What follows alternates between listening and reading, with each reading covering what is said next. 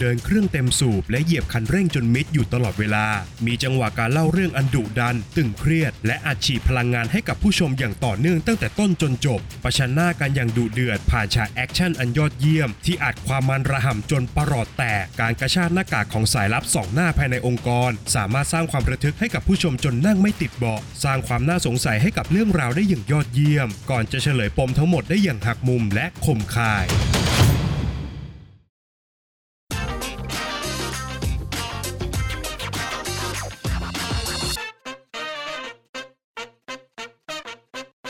สวัสดีครับ ยินดีต้อนรับเข้าสู่ฟิเมนรีวิวนะครับ และภาพยนตร์ที่เราจะนำมารีวิวกันในวันนี้ก็คือ Hunt ล่าคน ปลอมคน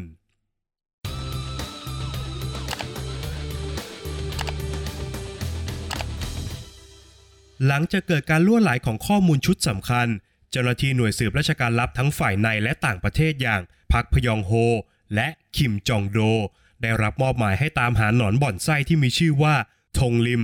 ซึ่งแฝงตัวแล้วก็คอยนำเอาข้อมูลลับสุดยอดขององค์กรเนี่ยออกไปเผยแพร่นะครับ ทุกอย่างเริ่มตึงเครียดมากขึ้น เมื่อพวกเขาทั้งสองคน เริ่มสงสัยในตัวกันและกัน พวกเขาจึงต้องทำทุกอย่าง เพื่อจะเปิดโปงตัวตนของอีกฝ่ายหนึ่งให้เร็วที่สุด โดยมีชีวิตของประธานาธิบดีเกาหลีใต้เป็นเดิมพันครับ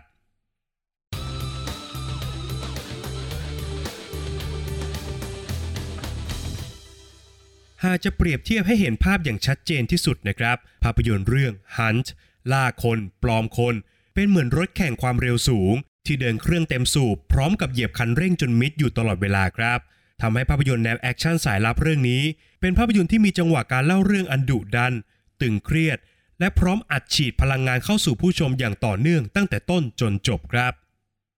เพื่อความเข้าใจในการรับชมที่มากขึ้นนะครับ ภาพยนตร์เรื่อง Hunt ล่าคน ปลอมคน มีฉากหลังอยู่ในช่วงสงครามเย็นของสองแผ่นดินเกาหลีในยุค 80 ครับ ซ้ำร้ายไปกว่านั้น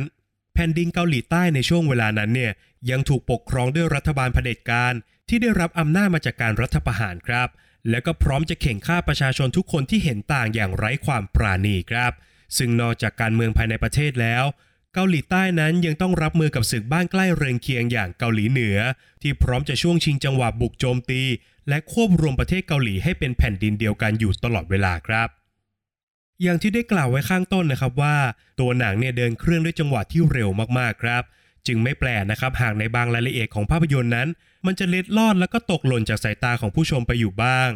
แต่ถึงกระนั้น ภารกิจหลักของเรื่องราวอย่างการกระชากหน้ากากสายลับสองหน้าภายในองค์กร มันก็ยังสามารถสร้างความระทึกให้กับผู้ชมได้จนนั่งไม่ติดเบาะอยู่ตลอดเวลาครับ เมื่อเจ้าหน้าที่ระดับสูงทั้งสองคนต้องทำทุกอย่างเพื่อตามหาไส้ศึก โดยมีความมั่นคงของประเทศเป็นเดิมพันครับ และหากเรื่องราวยังไม่เข้มข้นพอ ทั้งสองคนเนี่ยตกเป็นเป้าสงสัยของกันและกัน และก็เริ่มสืบสอบค้นหาหลักฐาน เพื่อจะเอาผิดกับอีกฝ่าย โดยไร้เส้นแบ่งทางศีลธรรมครับ ซึ่งตัวหนังก็สามารถสร้างความน่าสงสัยให้กับเรื่องราวได้อย่างยอดเยี่ยม ก่อนที่จะเฉลยปมทั้งหมดได้อย่างหักมุมแล้วก็ข่มข่ายมากๆครับ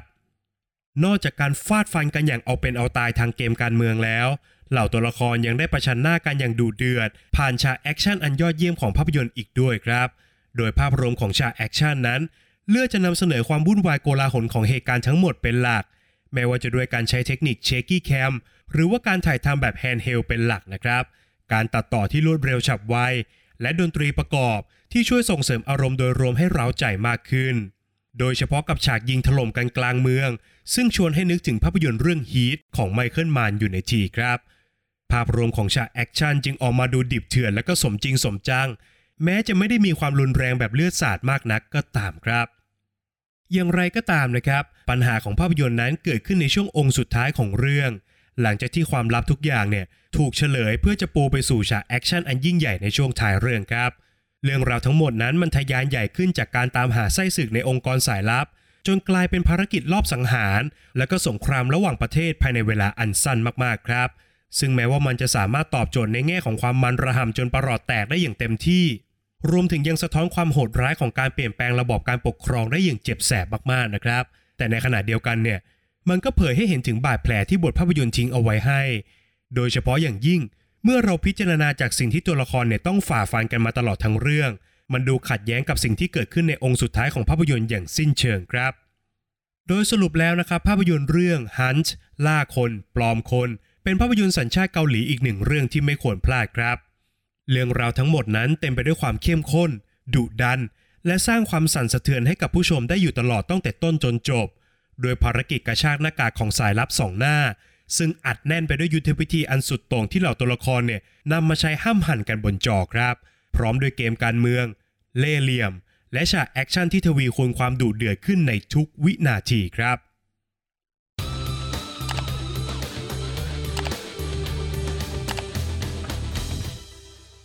ประเด็นตกผลึกจากภาพยนตร์เรื่อง Hunt ล่าคน ปลอมคน ที่ผมจะชวนผู้ฟังทุกท่านมาคุยกันในวันนี้ก็คือ ข้อมูลที่ถูกบิดเบือนจากผู้มีอำนาจนำมาซึ่งความขัดแย้งของประชาชน เมื่อเอ่ยถึงประเทศเกาหลีใต้ในยุคปัจจุบันนั้น ก็น่าจะเป็นภาพสะท้อนขั้วตรงข้ามของประเทศเกาหลีเหนือ โดยในปัจจุบันนั้น ประเทศเกาหลีใต้เป็นตัวแทนของการปกครองระบอบประชาธิปไตย รวมถึงยังสามารถส่งออกซอฟต์พาวเวอร์ทั้งในเชิงวัฒนธรรมและงานศิลปะออกสู่สากลได้อย่างต่อเนื่องครับ แต่ก่อนที่ประชาธิปไตยของเกาหลีใต้จะเบ่งบานเช่นในปัจจุบันนี้นะครับ เกาหลีใต้เอง ก็เคยตกอยู่ภายใต้ระบอบการปกครองแบบเผด็จการ ที่พร้อมจะขับเคี่ยว และก็ชิงความได้เปรียบจากเกาหลีเหนือด้วยทุกกลวิธีครับหนึ่งในไม้เด็ดที่เกาหลีใต้เลือกใช้ก็คือ การเป็นผู้ชนะในสงครามแห่งข้อมูลครับ โดยรัฐบาลได้จัดตั้งหน่วย KCIA หรือว่าสำนักข่าวกรองแห่งชาติขึ้นมาครับ แต่นอกจากจะมีหน้าที่ในการเฟ้นหาข้อมูลจากฝ่ายคอมมิวนิสต์แล้ว หน่วยงานนี้ยังถูกใช้เป็นเครื่องมือในการปล่อยข่าวปลอม เพื่อโจมตีพรรคการเมืองหรือว่ากลุ่มนักเคลื่อนไหว ซึ่งมีนโยบายและความเชื่อแตกต่างจากพวกเขาอีกด้วยครับ การเปิดเผยแง่มุมดังกล่าวของภาพยนตร์นั้น เป็นภาพสะท้อนอย่างชัดเจนครับว่า ไม่ทางใดก็ทางหนึ่งเนี่ยผู้มีอำนาจล้วนมีพลังของข้อมูลอยู่ในมือ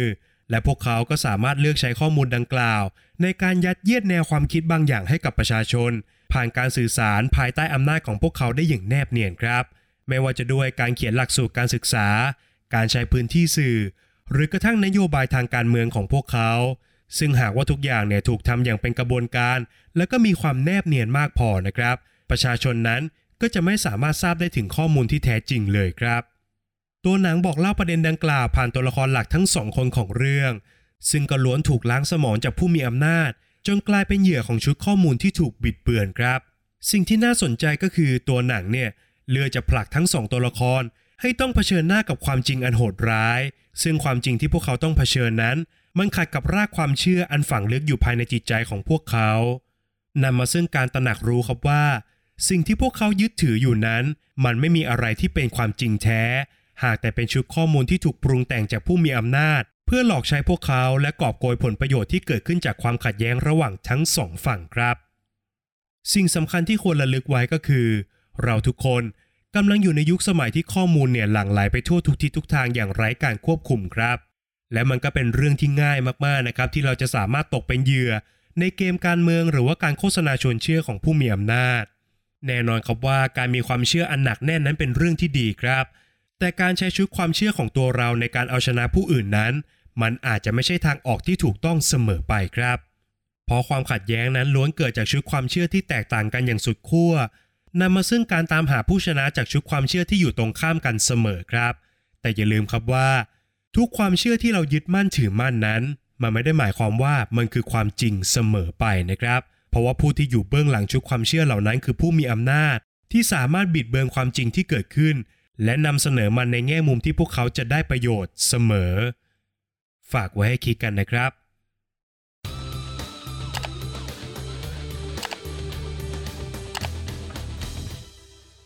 แล้วก็มาถึงช่วงการให้คะแนนของภาพยนตร์กันแล้วนะครับ ในส่วนของบทภาพยนตร์นั้นผมขอให้ไว้ที่ 7 คะแนนครับ บทหนังเต็มไปด้วยความเข้มข้น และก็แสดงให้เห็นถึงการเชื่อเฉือนกันอย่างเอาเป็นเอาตายระหว่างตัวละครได้เป็นอย่างดีครับ นอกจากนี้ตัวหนังยังมีจุดหักมุมที่คาดเดาไม่ได้อีกด้วย แต่ด้วยฉากหลังของเรื่องที่เกิดขึ้นในยุคสงครามเย็นของเกาหลีทั้งสองฝั่ง บวกกับความเป็นภาพยนตร์แนวสายลับที่มีการเล่าเรื่องแบบอัดเต็มสปีดทำให้ผู้ชมนั้นต้องมีภูมิคุ้มกันในการรับชมอยู่พอสมควรครับ หากสมาธิหลุดนิดเดียวเนี่ยก็อาจจะสูญเสียรายละเอียดสำคัญของเรื่องไปได้แบบไม่ทันตั้งตัวเลยครับ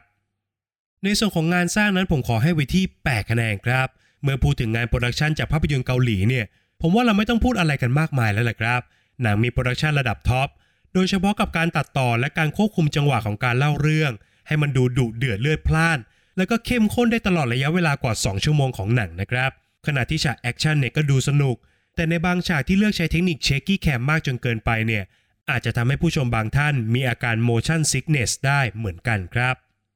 ในด้านนักแสดงนั้นผมขอให้ไว้ที่ 8 คะแนนครับ ทั้งอีจองแจและจองอูซอง ต่างประชันบทบาทกันได้อย่างยอดเยี่ยม โดยคาแรคเตอร์ของทั้งคู่นั้นมีความแตกต่างกันอย่างลงตัวครับ คนหนึ่งนั้นดูมีความมุทะลุดุดัน ส่วนอีกคนก็เยือกเย็นและก็โหดเหี้ยมมากๆ ซึ่งความแตกต่างนี้เองครับ มันเป็นเคมีสำคัญที่ทำให้การเชื่อเฉือนกันของทั้งสองตัวละครเนี่ยมันเข้มข้นแล้วก็ดุดันมากขึ้นครับ ข้อคิดที่ได้ผมขอให้ไว้ที่ 7 คะแนนครับ ประเด็นที่หนังนำเสนอนั้นเข้มข้นมากๆ โดยเฉพาะอย่างยิ่งเมื่อมันตกผลึก จนเราสามารถเทียบเคียงกับบริบทของสังคมที่เราอยู่ได้เนี่ยมันก็ยิ่งทำให้เราตระหนักถึงชุดข้อมูลต่างๆ ที่เราได้รับ รวมถึงตั้งคำถามกับมันอย่างจริงจังมากขึ้นครับ ส่วนสุดท้ายก็คือส่วนของความสนุกนะครับ ผมขอให้ไว้ที่ 7 คะแนนครับ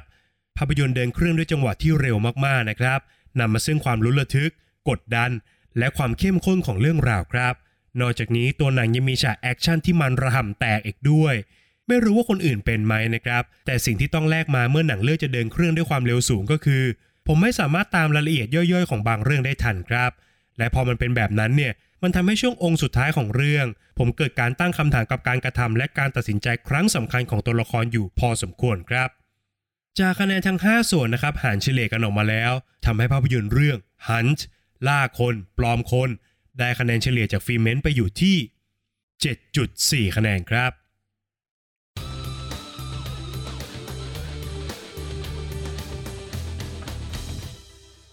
และนี่ก็คือทั้งหมดของฟิเมนรีวิวในวันนี้สำหรับภาพยนตร์เรื่อง Hunt ล่าคนปลอมคนนะครับ ก่อนจากกันไปครับ อย่าลืมกดไลค์กด subscribe แล้วก็กระดิ่งแจ้งเตือนให้กับฟิเมนในทุกช่องทางด้วยนะครับ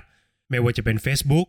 Apple Podcast Spotify YouTube Channel รวมไปถึง Blockdit้วยนะครับ ใน EP หน้าฟิเมนจะนำเสนอคอนเทนต์อะไรนั้นต้องขอติดตามกันด้วยนะครับสำหรับวันนี้ฟิเมนขอลาไปก่อน สวัสดีครับ